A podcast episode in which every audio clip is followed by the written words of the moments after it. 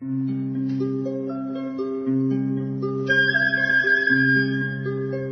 رادیو کودکان دنیا خوش آمدید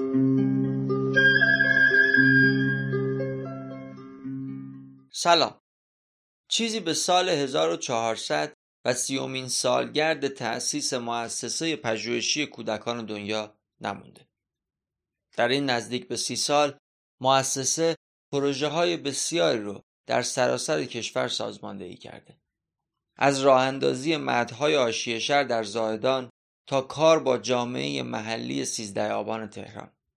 از کمپ های مهاجرین افغان و عراقی در استانهای کرمان و فارس تا شکلی به انجمنهای منطقه‌ای در گوشه گوشه کشور. هر یک از این پروژه ها با سختی ها و مشکلات و لذت هاشون خاطرات بسیاری رو برای مسئولین و دستندرکاران اونها رقم زدن.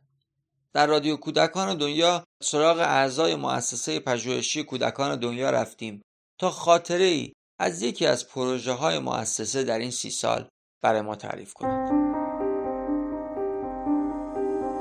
در این قسمت خانم شهره یوسفی یکی از اعضای هیئت مدیره مؤسسه پژوهشی کودکان دنیا از خاطره سفرشون به بم بعد از زلزله خواهند گفت.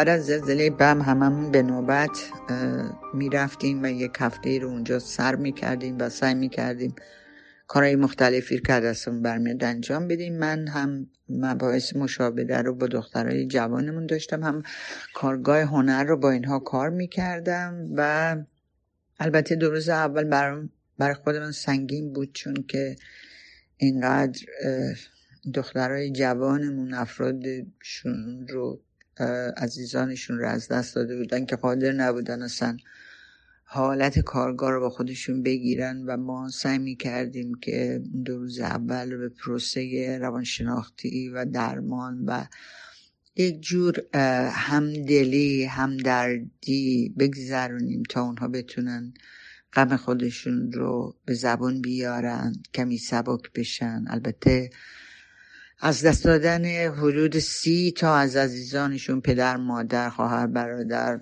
بچه ها همسر و اقوام دیگه چیز ساده ای نبود. از دست دادن کاشانه زندگی تمام امکانات زندگیشون یک شبه چیز ساده ای نبود که بشه به این راحتی با اونها کار کرد. ولی به صورت سعی کردیم روش های پیدا کنیم که اینها درد دلاشون شروع بکنن. تا تونستم یک کلاس هنر بگذارم برای اینا. وقتی نشستیم سر کلاس بچه ها گفتن که خب اینجا دوروبرمون همه خراب است. ساختمانهایی که فرو ریخته و امکاناتی وجود نداره. چطوری می‌خوای تو با ما هنر کار کنی در حالی که ما هیچ ابزاری نداریم؟ به فکرم رسید که باهاشون یه چرخی بزنم در محیط پیرامون. با هم دیگه را افتادیم و سعی کردم به هر کدوم یک کیسه بدم و بهشون بگم که چیزایی که به نظرتون می‌رسه باش میشه هنر رو کار بکنیم کارستی رو کار بکنیم از میون این خرابه ها جمع آوری بکنید و برزید تو کیسه یه دور چرخ زدیم توی چند تا خیابون و پسکوچه. و سعی کردیم که هر چیزی که به چشممون میاد ممکنه به کار بیاد از سنگ و شاخه و تیکه پارچه و تیکه نخ و پوسته های گیاهان و برگ ها و شاخه ها و پوسته تنه ها و خیلی چیزهای دیگه داخل این کیسه ها جمع شد.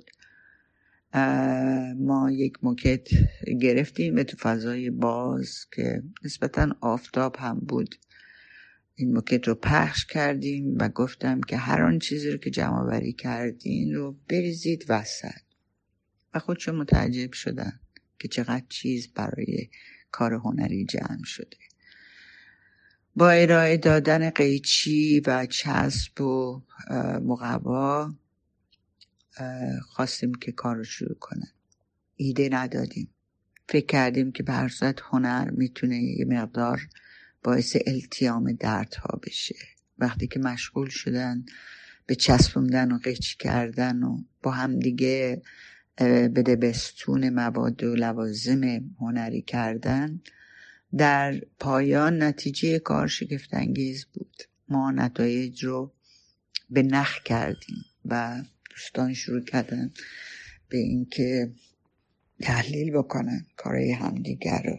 و یه ساعت خیلی خوبی رو گذروندیم و در حقیقت کمی شعف و شادی در بینمون برپا شد. و شب قرار بود که اینها یک نشستی داشته باشن با من و قرار بود که از طرف تهران افراد خیری در یک جلسه جمع بشن و این دخترای جوانمون در حقیقت گفتگو بکنن. از خیلی از این خیرها که برایشون امکانات فراهم کرده بودن تشکر کنن و باز مسائل رو مطرح کنن که الان در اون وضعیت به چه چیزهایی احتیاج دارن که این افراد می‌تونن براشون فراهم کنن و توسط افرادی که با وسایل به اونجا می‌رفتن چه حالا زمینی چه هوایی بتونن این مایحتاج رو مستقیما به دست این دوستانمون برسون خب این ارتباط تلفنی خیلی سخت برقرار شد. و متاسفانه اون زمانی که همه این دخترهای جوانمون جمع شده بودن و افراد خیر تو مؤسسه جمع شده بودن که این ارتباط مستقیم باشه میسر نشد. و من دیدم که خب به هر صد این دخترها باید برگردن به چادراشون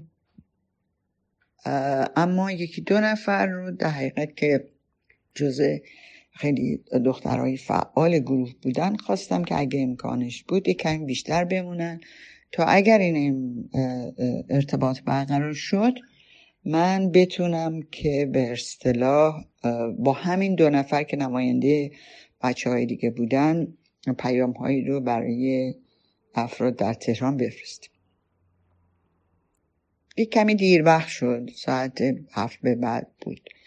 که این ارتباط میسر شد. هرچند که خیلی از این افراد در تهران هم ترک کرده بودن جلسه رو ولی تعدادی بودن. و من از این دوتا دختر خواستم که بگین چی چیزهایی رو شما لازم دارید. چی فکر می‌کنید که می‌تونن از دستشون بر بیاد؟ این افراد کاری برای شما انجام بدن به هر صورت هر کاری هم بکنن نمی‌تونه که مسائل شما رو حل بکنه ولی خب می‌تونید هرچی به نظرتون میاد بگید. هرگز یادم نمیده یکی از این دخترهای جوانمون برگشت به من گفت که من می‌خوام یک انجیو بزنم. من خیلی خوشحال شدم استقبال کردم. گفتم چقدر فکر خوبی کردی آفرین که برای آینده هدفی رو انتخاب کردی. خب توضیح بده چی فکرت رسید؟ چجوری می‌خوای این کار رو انجام بدی؟ به من گفتش که خب ما عادت داشتیم خونه و زندگی داشته باشیم خانواده برامون امکانات رو فراهم بکنه. الان با این وضعیتی که هستیم برای هر چیز کوچکی مجبوریم که درخواست داشته باشیم. و این خیلی ما رو اذیت می‌کنه. ما عزت نفس داشتیم. ما غرور داشتیم. ولی الان وقتی که در این وضعیت قرار گرفتیم یه جورایی انگار که این عزت نفسمون خچهدار شده. من سعی کردم که بغضی که توی گلو داشتم فرو ببرم و نذارم این دختر متوجه بشه که من تحت تاثیر حرفاش قرار می گرفتم حتی اون چند روزی هم که اونجا بودم و اینها در دل می‌کردن خیلی مبارزه می‌کردم با خودم که اشکی نریزم. به خاطر اینکه باید به اونها کمک می‌کردم. اگه قرار بود کمک بکنم باید یک آدم قوی در مقابلشون می بود خب از این دختر جوانم پرسیدم که متوجهم که تو چه غمی داری و چه مسائلی داری. حالا چه انجیوی می‌خوای تشکیل بدی؟ اسمی براش انتخاب کردی؟ گفت بله. گفتم چی هست؟ گفت انجیوهای غرورهای شکسته شد. و من مکس کردم. و سعی کردم که با چند تا گفته این جلسه رو به پایان ببرم. ولی وقتی برگشتم به چادر تمام اون غمی که در گلوم به شکل بز در آمده بود ترکید. اتفاقا تو همون زم خانم اندلبی به من زنگ زد. حال احوال پرسید چطوری اوزاد خوبه اینا؟ و من حق حق کنان بهش هی می‌گفتم خوبم. می‌گفت تو چطور خوبی؟ این چه جوره چرا اینقدر گریه می‌کنی؟ می‌خوای ما برات بلیت بفرستیم؟ سریع برگردی؟ گفتم نه. من نمی‌خوام برگردم فعلا. همون موقعش که باید برگردم برمیگردم. ولی واقعا این حرف این دختر جوان اینقدر برای من سنگین بود که نتونستم دیگه ادامه بدم و جلسه رو خیلی سریع جمع و جورش کردم که اون متوجه نشه که من به خاطر این غرور شکسته شده اون به خاطر اینکه باید دستشو دراز بکنه.